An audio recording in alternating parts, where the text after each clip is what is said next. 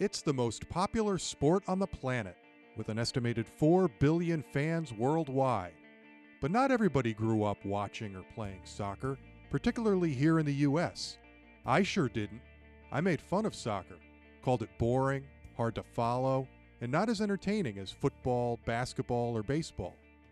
But thanks to some basic education about the game and a few viewings of English Premier League matches, I realized I'd been wrong all those years and I became hooked. It's a far more compelling sport to watch than I used to think. Tense, exciting, and when played by the great ones, graceful and elegant. This show is for anybody who's curious why so many people love this game.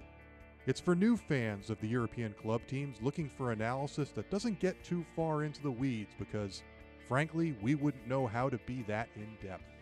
It's for anybody who wants to join us on our journey of getting to know better the most popular sport in the world. We'll talk about the game itself, the rules, the terminology, the strategy, and we'll talk about the top club soccer league in the world, the English Premier League, its teams, its history, its players, each week's games, all of it. We're kind of learning as we go here, but we're hoping you'll share that experience with us and come along for the ride. This is Hands Off Those Balls.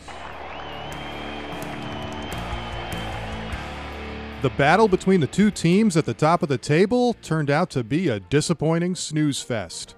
Manchester City appears poised to make a run at first place, and my favorite team signed Salah. Not that one. Welcome to another edition of Hands Off Those Balls. My name is Mike. I am joined as always by Jared. Jared, how are we doing this week? I'm doing good, Mike. My uh, head is still sort of spinning on which uh, match day we were, where we are, Or and where we are now. Yeah, Yeah, where we're I- supposed to be. I have no idea. I think it's So, sometime in the year 2027 for the rest of the week, and then Yeah, you know we'll come back to 2021. Um, so yeah, we'll talk about it in greater detail later. Um, but I was I was all raring to have a, a whole rant about NBC yet again putting the best game of the week on Peacock, which is what they appeared to do by scheduling the Liverpool Manchester United match on Peacock. Um, but hell, they could have put it on uh, you know, NBC 13 for all I care. Uh, th- th- that game stunk. Um, you know, it, it- the, uh, in the first half, I was intrigued that it, they seemed to be aggressive, but just coming up into the, the respective other teams' solid defense. But then by the second half, I'm like, nah, this game just sucks. it, it's bad. You know, the opportunities were all front stacked. It seemed like, and then towards the second half, just no one was getting anywhere. Yeah. You know, so And what did it remind us of? The other match we got all excited for earlier this year Manchester City, Manchester United, the Manchester Derby, oh, which turned out to suck. was that also a nil nil Another- draw? yeah. yeah, yeah. So, um, yeah, don't don't let yourself get get uh, excited and optimistic about a match. I guess is the lesson. Um, and, just to uh, clear it up in case people don't get the joke, and I forget to circle back to it, uh, my favorite team that I was referring to there is not Tottenham Hotspur, who, shock of all shocks, managed to beat Sheffield United. I mean, like, oh God, they actually won a game, and and they scored an early goal and won a game. When I saw that happen, I was convinced they were going to blow it. Um, so anyway, yeah, it's my New York Jets, my my favorite NFL team, hired Robert Saleh, no relation, spelled different, uh, former defensive coordinator for the uh, San Francisco 49ers, to be their head coach. Um, so that's what I was talking about there. Are you excited about that? Is that a good move? Uh, I'm okay with it. You got to understand, as a Jets fan, the, the idea of like optimism, you, you know, it's it's very very. it's a fine line to walk. You gotta yeah. you gotta really pick your times to get optimistic because we've we've had our hearts broken so many times, and there's there's very little to show for it. So, um, I mean, hey, look, uh, Adam Gase, the former, you know, the, the most recent head coach, sucked, and everybody knew it from day one. If you would ask me that question about Adam Gase when he was hired, I would have said, not at all. I'm not at all optimistic or excited or anything. So, you know, I would have taken uh, a ham sandwich as the new head coach over at, over Gase. So, um, guardedly optimistic. Having said that, because they lost their opportunity to get the number one pick. I don't know what else there really is to look forward to for this team because they got so many holes that need to be plugged. But this isn't that show, so we'll let the uh, the experts on the NFL uh, talk about that some more. One thing I wanted to look into a bit uh, because uh, this is a team that I sort of look upon as probably my second favorite team behind Spurs, and it's the team that I have on on a number of occasions suggested should be Jared's team because last time we checked, you still haven't picked I, your team. Yeah, I have not. All right. Uh, perhaps based on what we're going to talk about here, uh, you were wise to not follow my advice because I suggested that you pick this team to be your uh, your favorite, and that would be the Wolverhampton Wanderers. So, what the hell happened to Wolves? They come off of last season, uh, finishing seventh in the table, 59 points. Um, there, there were uh, they were right in the middle of, of the battle for getting a uh, a slot in one of the European tournaments. They had 15 wins, 14 draws, and nine losses. They had 51 goals for and 40 against. As our friend of the show, Luke, could tell you, uh, since he did Fantasy Premier League last year um, and had Wolves defenders on his team, Wolves very often would put up clean sheets last year. Uh, this year, so again, they were seventh last year. This year, they are currently 14th.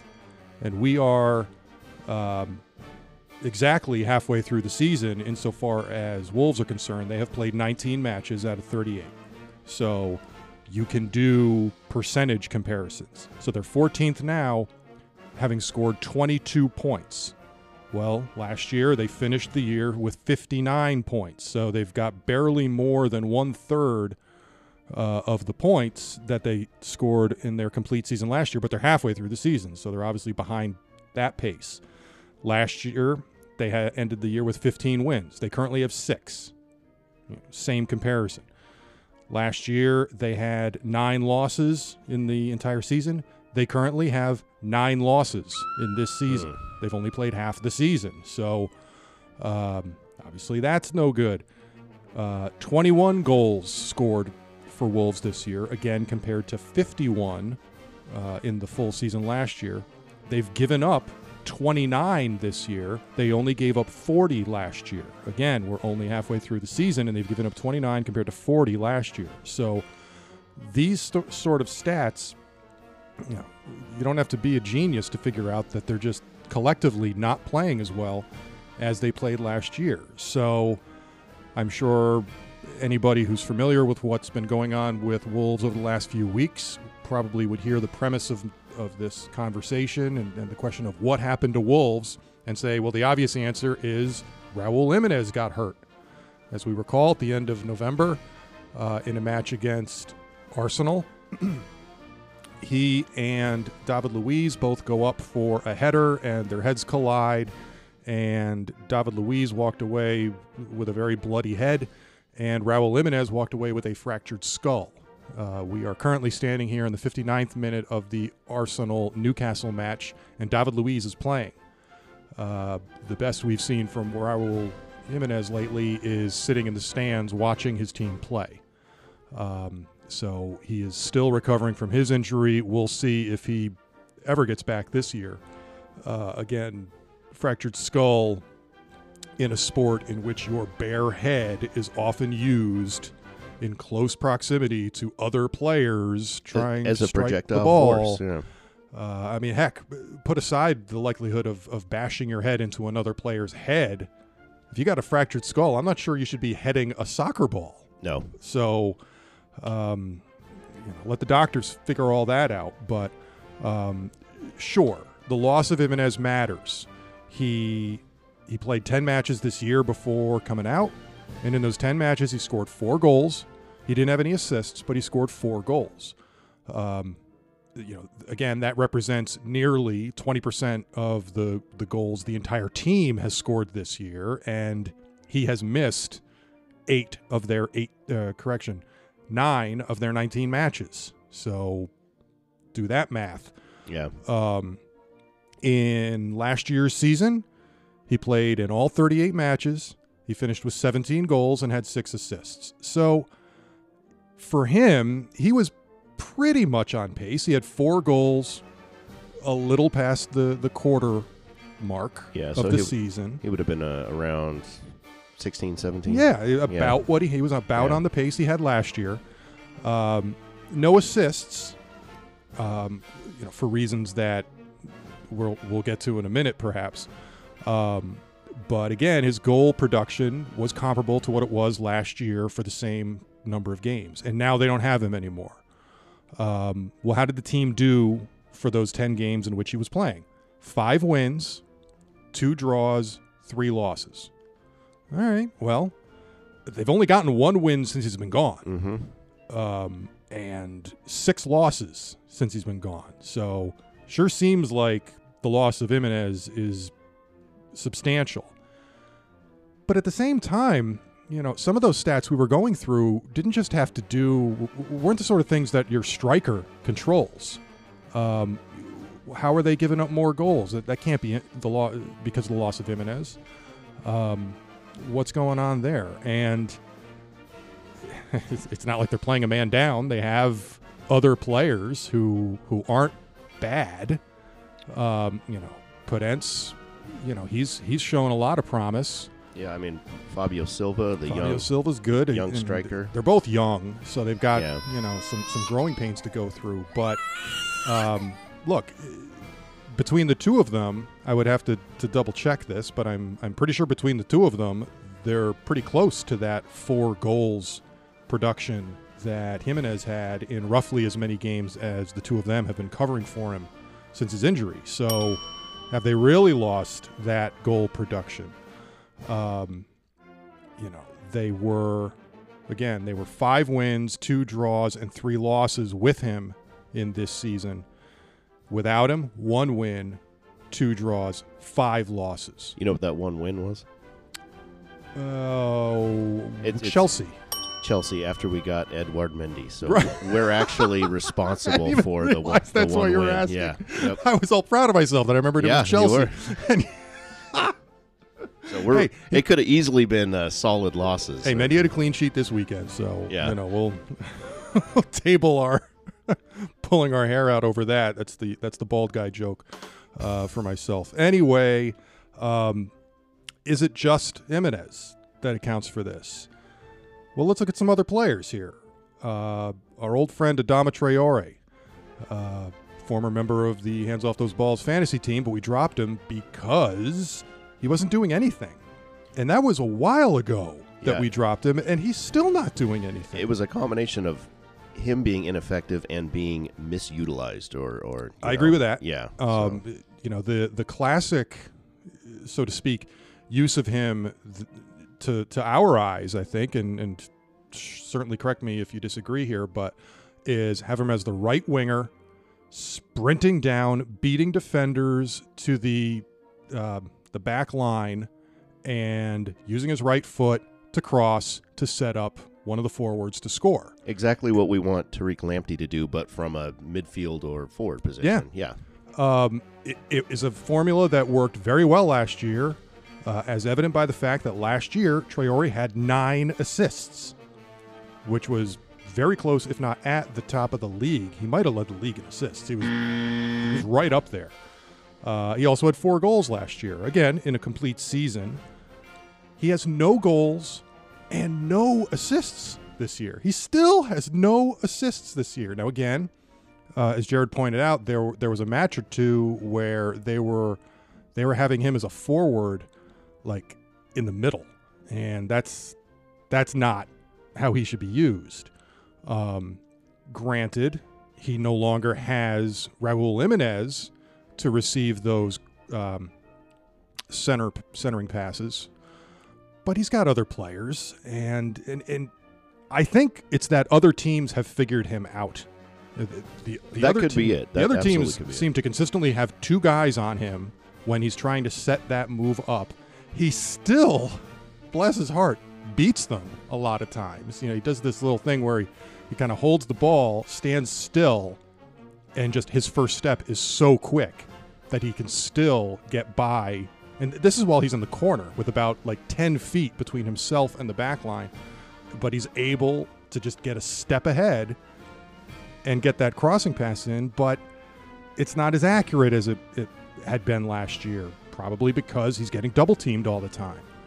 Um, you know, another thing to take notice of, and of course I say this as a Spurs fan, uh, you'll recall that Matt Doherty got picked up by Spurs from Wolves. Matt Doherty, uh, defender, had been with Spurs for years, or rather with Wolves for years. Um, and I didn't realize this uh, until you know, sort of researching for this segment, but uh, he had actually been selected, so to speak, by writer Paul Doyle of The Guardian as Wolves Player of the Decade, uh, which I think kind of says something when you're a defender. He was, Yeah. you know, he's one of these scoring defenders, not, you know, not quite a, a Trent Alexander Arnold type.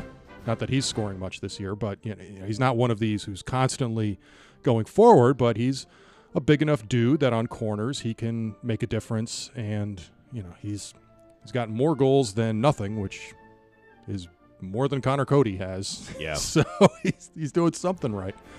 Um and again you know player of the decade. It's why when he was signed by Spurs for what was an undisclosed transfer fee but rumors are that it was just shy of 15 million pounds 15 million pounds as a transfer fee for him is considered a steal uh, because he's so good. So Wolves don't have him anymore.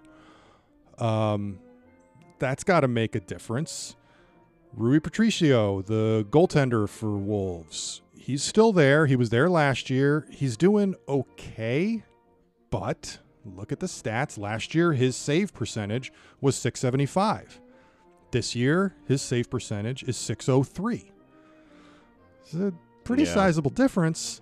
Now, if your, uh, you know, if, if your left, right, and center backs aren't as good as they used to be, and more is being asked of you as a goaltender, then yeah, your save percentage is probably going to go down. And so the loss of Doherty means that there's going to be more pressure on you as the goaltender, probably, and your save percentage is going to go down, or else you're going to have to step up.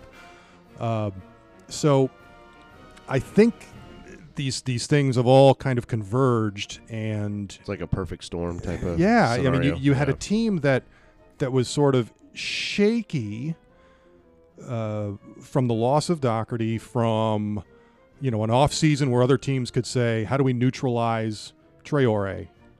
Um, and then Jimenez goes down.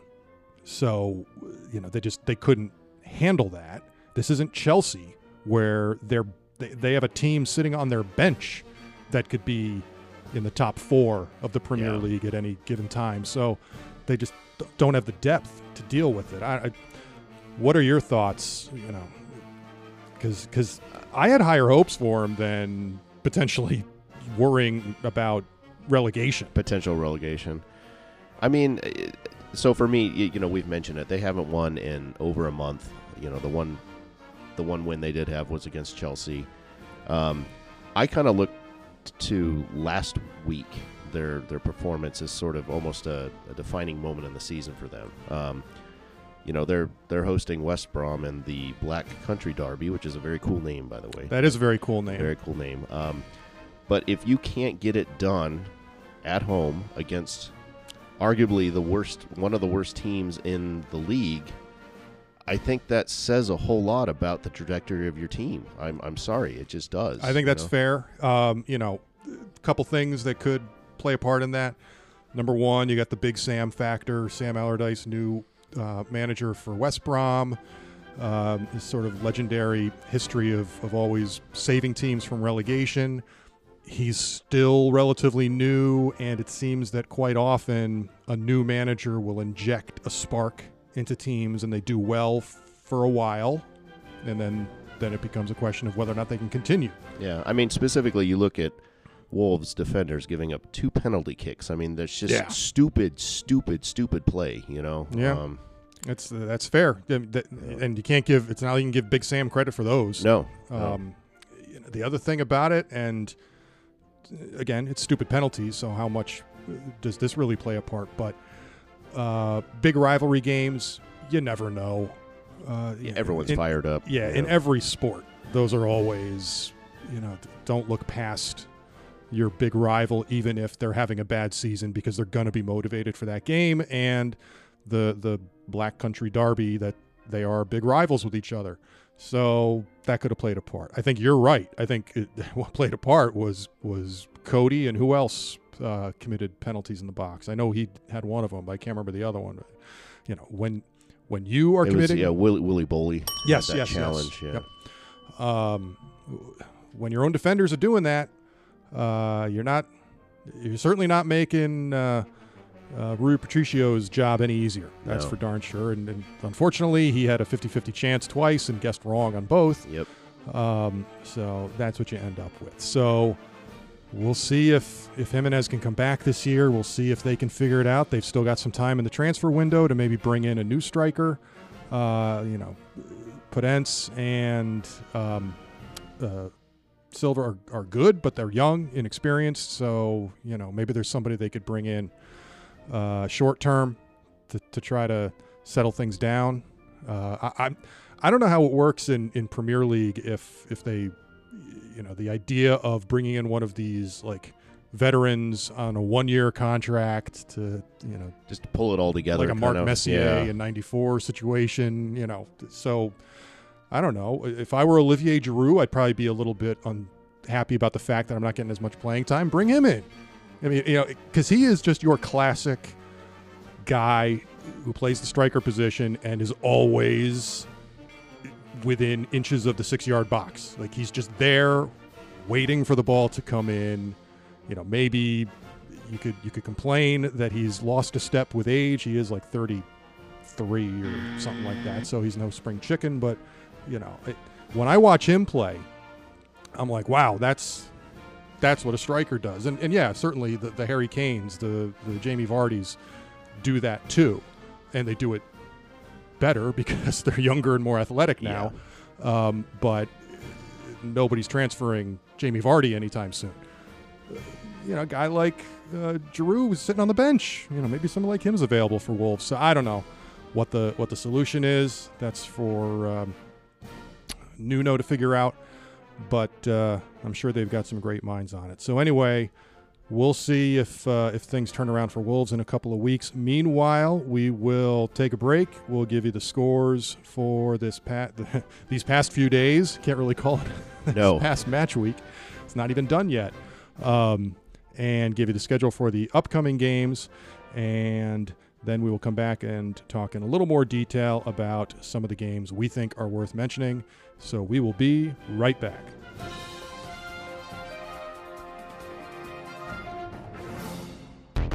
Here are your scores from match week 18 in the English Premier League. On Tuesday, Sheffield United got its first win of the season, beating Newcastle 1 0. Everton defeated Wolves 2 1, and Manchester United topped Burnley 1 0 to make up their postponed Week 1 contest. Wednesday saw Man City defeat Brighton 1 0, while Spurs and Fulham played to a 1 1 draw in a makeup of their Week 16 match. One match Thursday as Arsenal and Crystal Palace played to a scoreless draw at the Emirates. Match week 19 began Saturday with West Brom topping Wolves in the Black Country Derby 3 2. West Ham defeated Burnley 1 0.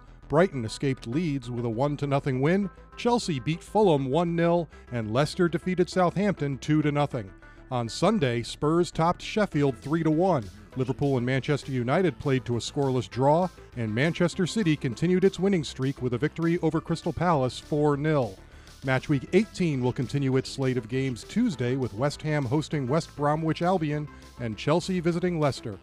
Man City and Aston Villa will play their postponed match from week 1 on Wednesday at the Etihad, while Fulham hosts Manchester United and match week 18 finally concludes Thursday when Burnley travels to Merseyside to face Liverpool. On Saturday, Newcastle visits Aston Villa to make up their postponed week 1 match. That's what's happening in the EPL. Now back to the show. And we are back. So before we get into discussing individual games in detail, Jared, you uh, you're all excited to stump me with a trivia question. Well, it's Is this just payback for the whole jersey sponsor game we played last time? no. You got a ton of payback coming from that Great. one, yeah. This is No. only the beginning. Th- this was actually uh, just an interesting one. Uh, I would not have known this answer, um, and uh, I saw it online. I wasn't able to vet it. I tried, but it seems to be legit. So if I get All right. buzzed on it, anyways, Well, I mean, it, nothing on the internet could be wrong. never. anyways, how many English managers have ever won the English Premier League?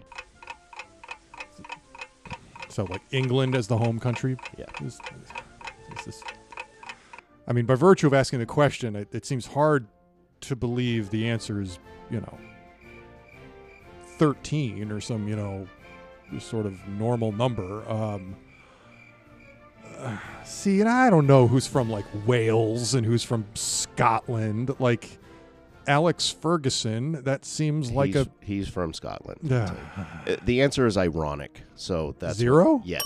Really? Yeah. So I mean, like even back in the yeah. Oh, wait a minute. You said Premier League. You're not English talking top. Premier You're not talking yeah. top flight Right. for 100 years. Yeah. Just in the last So I thought that was 28. That is weird. I thought that was an ironic uh, trivia question. I mean. Ferguson is. he's won like half of them, so that Yeah. takes up quite a few. uh, yeah, and I, you know, sort of going through what little I know. Other than that, you know, then you've got the, um, um, the Arsenal years with Wenger, um, and I have no idea where he's from. Arsene. Wenger. Well, I think he's French. Oh, okay, yeah. Um, so yeah, Anyways, interesting. Yeah, you learn something new every day. Yeah. Um, so we'll go ahead and talk about some of the games. Um, first, we'll talk about uh, match day 18. Uh, so Sheffield hosting uh, Newcastle. I was pretty devastated by this one. I'm not going to lie. I don't care at all about Newcastle, and I certainly don't care about uh, Sheffield. But I do care about history. I, I've mentioned many times on this show that I care about history.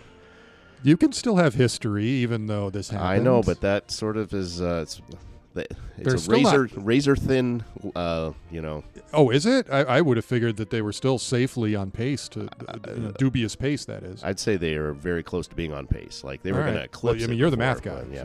Uh, anyways, uh, Sheffield takes this one one 0 um, that's, that's that's their first one of the season, their first EPL win since July. Um, so They have four points now. Uh, they have five now, so they're on pace for ten points. Um, that's still less than the Derby record of eleven, but again, we're pretty close now. Mm, I mean, one right. more win and. You know, it's going to be really troubling here.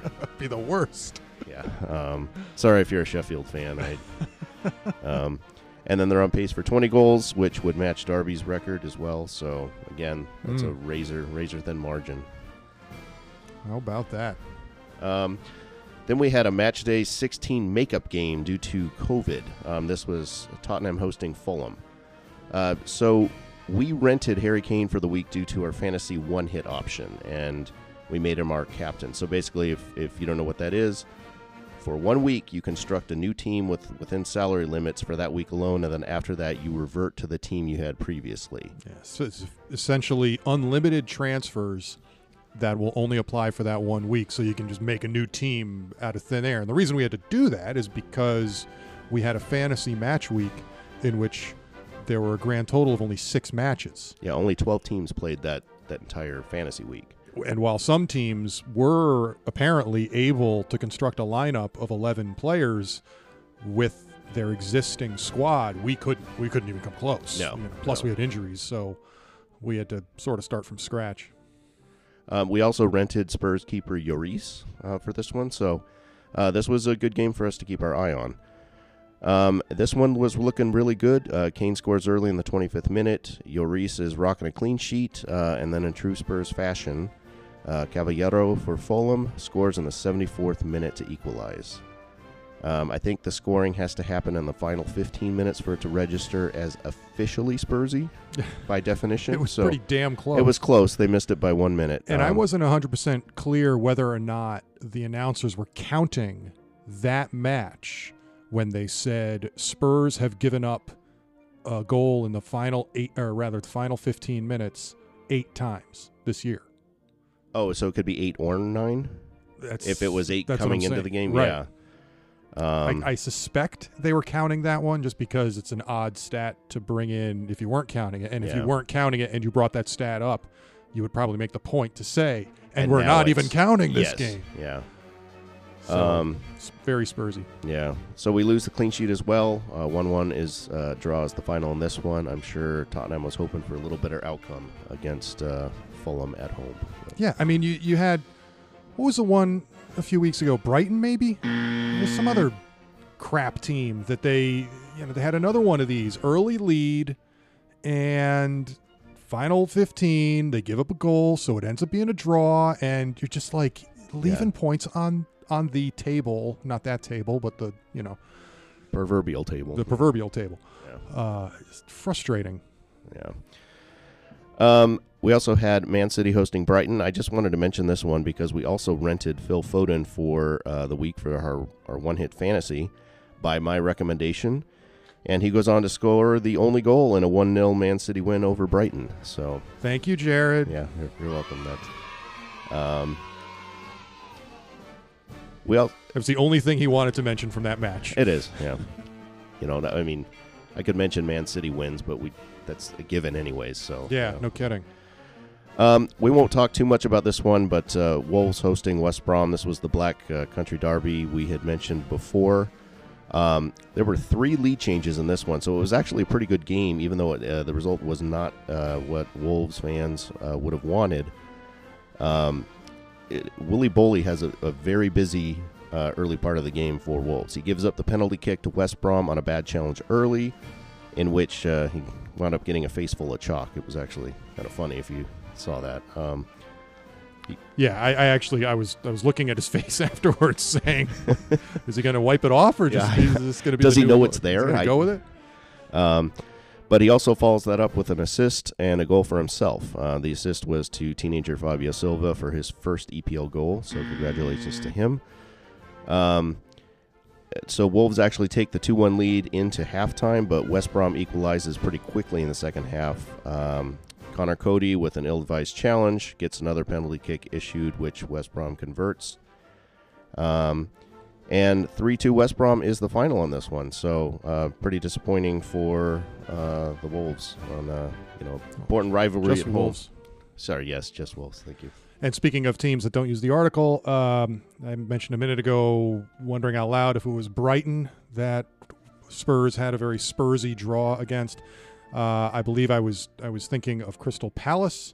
It was another one-one draw with a late goal. Was that the Dier handball? I, I remember that one, and, and I, but I couldn't remember. Um, Uh, no, because this, the goal in the, the 80 something minute was Schlupp, and I doubt Oh, he's kicking penalties. all right. And uh, same thing happened, ironically, uh, against Wolves. You know, who's who's you know tombstone we were chiseling in the first half. Yeah. Uh, that's one of their two uh, draws in in the weeks since Jimenez's injury. Uh, Saïss had a goal in the 86th minute. So uh, Oh, yeah. yeah, they uh, they find ways to not win. Um, so moving on, we have uh, Leeds also hosting Brighton. So Leeds is fresh off their FA Cup elimination at the hands of perennial powerhouse. Is that Crawley Town from League Two? Yeah, as, as I was kidding, I, I believe this is the team they had to wait for the uh, field hockey team to finish practice before they could hold this game on their uh, uh, local home field. Because I'm not going to suggest that we've heard of every team, but uh, when I Googled them, there wasn't uh, what you see when you Google like Tottenham Hotspur or Well, was it still on GeoCities or something? Like, I mean, like, what was- Well, Google has sort of Google crafted imaging that comes up, and you, Yeah, you the- press this tab to get stats and this tab to get players, etc. And that'll appear if you search, you know, uh, Millwall. It'll appear if you search, uh, you know, like Brentford, um, uh, Sunderland. But when you do it for this Crawley town, it just you just get a standard Google list of hits. like, wow, these guys don't even merit uh, their own little like stats tab. and it's not like it was close, wasn't it? Three 0 or something. Yeah. it was not not good. Um, You So- never know with these things no. whether or not they're they might be playing like the third string guys or something. Um, but I, pretty embarrassing. Yeah. Um, this one was a pretty equal game, um, opportunity and control wise. Uh, Neal Maupay breaks through early in the 17th minute, and that's enough to hold up here for the 1 0 Brighton win. Um, for Leeds, that's three straight clean sheets against. And I just wanted to talk about Patrick Bamford for a bit. Um, we still have him on our team, and I think it's criminal not to have him based on his potential production and salary. However, I agree with that. However, that's you know three straight clean sheets against, so he's not really getting any production at all. You know, really, he and his whole team are cold right now. So, yeah, long season. He's due Yeah. all that, all those you know uh, generalities. He he came out really hot, so you had to expect something like this happening. We we basically said something like this was going to happen when we were talking about the crazy pace of goal scoring absolutely, at the beginning of the season. Which, everyone was so hot. yeah, and it wasn't just because of the handball penalties. It was it just regular goals were happening at a furious pace, and it just couldn't hold. So that's how you get a bunch of snooze fests like nil nil draws between Manchester United and Liverpool. Yeah, it's like the arguments in, in baseball with the steroid era versus the dead ball era. You know, which did you like Yeah. better? Um, you know, I'm, I'm ready for some steroids again. I think. Are ya? Yeah. Oh, you're calling this the dead ball yes, era? this oh. is the dead ball era. you, you clearly don't remember the '80s. Um, we also had Fulham hosting Chelsea, so Edward Mendy returns to form, but he would need a short-handed Fulham team to do so. Um, just before halftime, Antonee Robinson for Fulham gets uh, a straight red card and is sent off for a challenge uh, and a fall through that sends Chelsea player Azpilicueta completely airborne and landing on his shoulder and arm area. Uh, so it was really bad, really dirty play. Um, Mason Mount finally gets Chelsea on the board late in the second half. 1 0 Chelsea is the final there. And I think the last game we're going to talk about And I is- think, just to jump in real quick, I believe that that Chelsea Fulham match, given their uh, geography, I believe that is the West London Derby. Trying to keep track of the various London derbies, Arsenal Spurs being the North London Derby. Apparently, the Chelsea Fulham matchup is the West London Derby. So, That's good to know. Keep me honest on my derbies because I, I definitely, uh, definitely am always wanting to learn. well, what I'm I'm wondering, like, what eh, maybe it's Crystal Palace, or I think there's like in the south side of town, but is Crystal Palace West Ham an East London derby? Because I do know that West Ham is on the east side of town, which just makes me want to, you know, throw the map through a window. Yeah, that's not cool. Damn Brits. Um, so we also had Man City hosting Crystal Palace. Um, so this was a rough one for us fantasy wise. Um, Mm. We have uh, both both the, us on our opponent have Zaha for Crystal Palace. Uh, we have Cancelo, um, and he has captained uh, KDB and uh, Ederson. Cancelo doesn't even start. No. So at this point, we're rooting for a Crystal Palace explosion uh, to remove the clean sheet options for basically everyone. Just Yeah. burn it all down. Because De. Bruyne will get a he'll get a point for a clean sheet as a midfielder. Uh, he had Ederson. he had Ederson, but I feel like he didn't have Dias. Didn't he have a a defender, a Man City defender too? I thought it was just Ederson. It just and- Ederson? Okay. Yeah, yeah, yeah, yeah, yeah. I know what I'm thinking of. Um, so yeah, we needed to get rid of that clean sheet. Uh, would have been nice if if De Bruyne didn't do anything. Yeah. Um, it pretty Neither much of those things yeah, happen. pretty much goes the exact opposite though. A four 0 Man City is the final in this one. No shots on goal for Crystal Palace. Uh, only two shots. Period. Uh, Man City's won five in a row now. So, I guess the silver lining, if there is one, is uh, Man City scored four goals and KDB only has an assist out of all that. So, Yeah. um, still, Yeah, and I mean, it's funny. We're, we're this being a, a very odd week where the, it's sort of like a week and a half worth of games. So many, many teams in the match week for fantasy purposes are playing twice. So of course, you know, the various team fantasy team owners are trying to figure out how they can set up a lineup with, to maximize the number of players who play twice in this fantasy match week. Certainly, we did that, and I, I thought we did an okay job I thought we did a great job. Uh, be until the games started Yeah. getting played. we had- I mean, just chew on this for a minute and correct me if I'm wrong, but I don't think I am. We went the entire, you know, basically a week's worth of matches, a regular week's worth of matches, and none of our fantasy players were involved in a goal. Yeah. Neither scoring it nor assisting it. Yeah, I mean, So that's that's kind of hard to do. Like that's like the old okay, you win this much if you get all 15 Keno numbers right, but you also win this much if you get none of the Keno numbers. it's kind of hard to get none of the Keno numbers. It's kind of hard well, to pick a team of, of good players and have none of them involved in goals or assists in a week. I mean, I told you my thought process. I went going into this thing like, hey, we could crush our weekly opponent and put a pretty big dent in our point differential. I went from that Jinxed it to, by thinking that. to wow, can we even win our weekly match? No, you know, I, I, that's I mean, there's there's still time, but you know when. and here's another little nugget. So once a year, uh, you you can use what's called the triple captain option. So after much soul searching and much much discussion and analysis, we decided to use our triple captain for this match week on a guy who is going to have two games count for fantasy purposes a guy by the name of Mohamed Salah. Seems pretty good. Now, granted, they're playing Manchester United, but they're also playing Burnley. also so playing Burnley. So, seemed like a pretty good idea. Uh, we all know about the stinker between Liverpool and Man United where nobody could find the back of the net. So, that game didn't go anywhere. We'll see what he does against Burnley. But, um, you know, those are the sort of things that are happening in this very odd uh, fantasy match week. And, you know, your point about De Bruyne that to escape a game in which Man City scored four, four goals, yeah. four goals, and all he did was assist one, One of, of them, them, yeah. uh, is quite an escape. You could say the same thing. He had the Tottenham two-step. He had uh, Kane and Son, and uh, Spurs won three to one. Yeah. So, oh God, Spurs scored three goals. So you know that Kane and Son had to be involved in them. Well, Kane scored one and Son assisted one. So Yeah.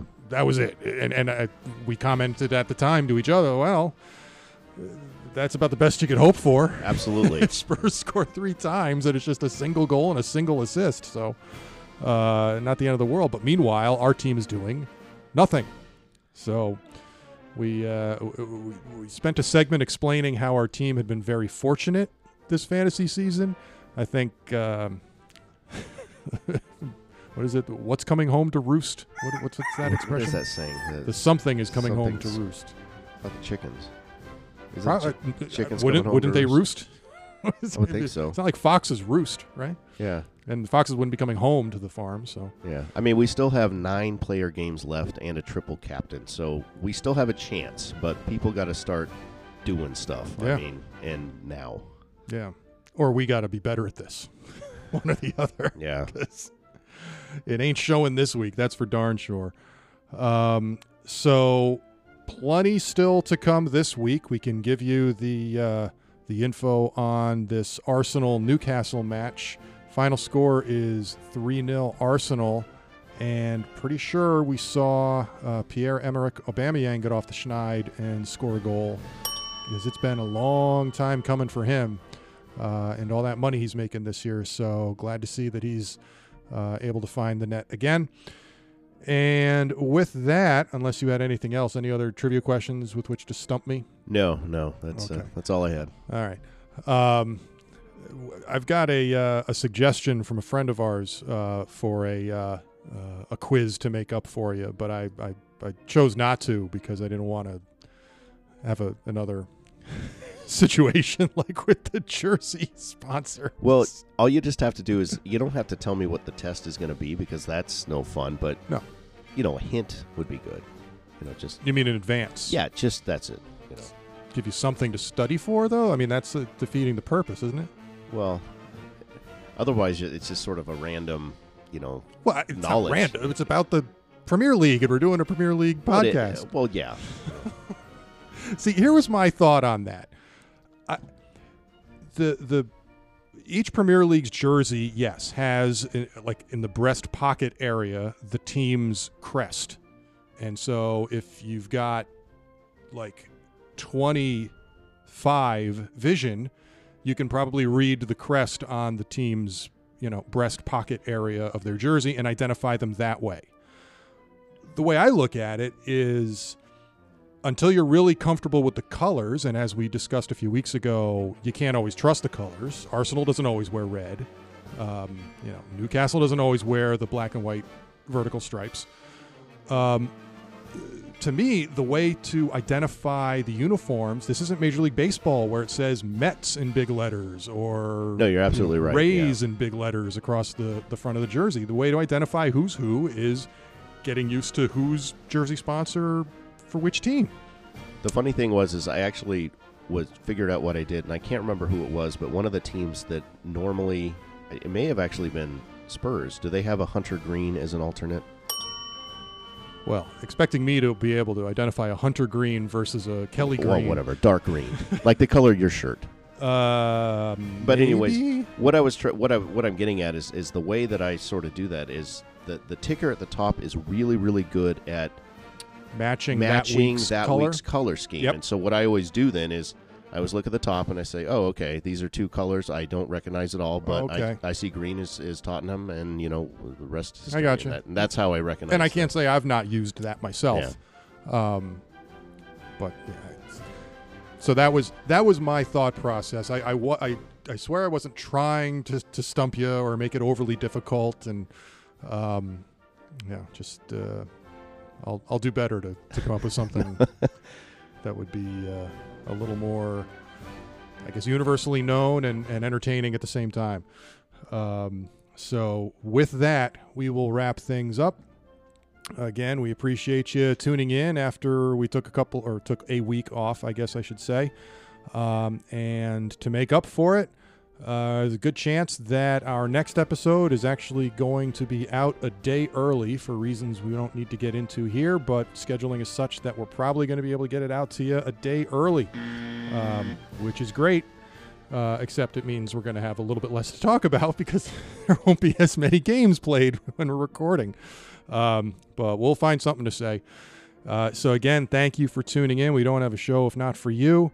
And we hope you all uh, stay safe and uh, are able to continue enjoying the Premier League season and avoid the virus. You know, they're they're getting the vaccines out more, so that's a relief not only for the teams that we like to watch, but for all of us. So again, hope you all stay safe out there. Have a great week, and we will talk at you next time. Take care, everybody.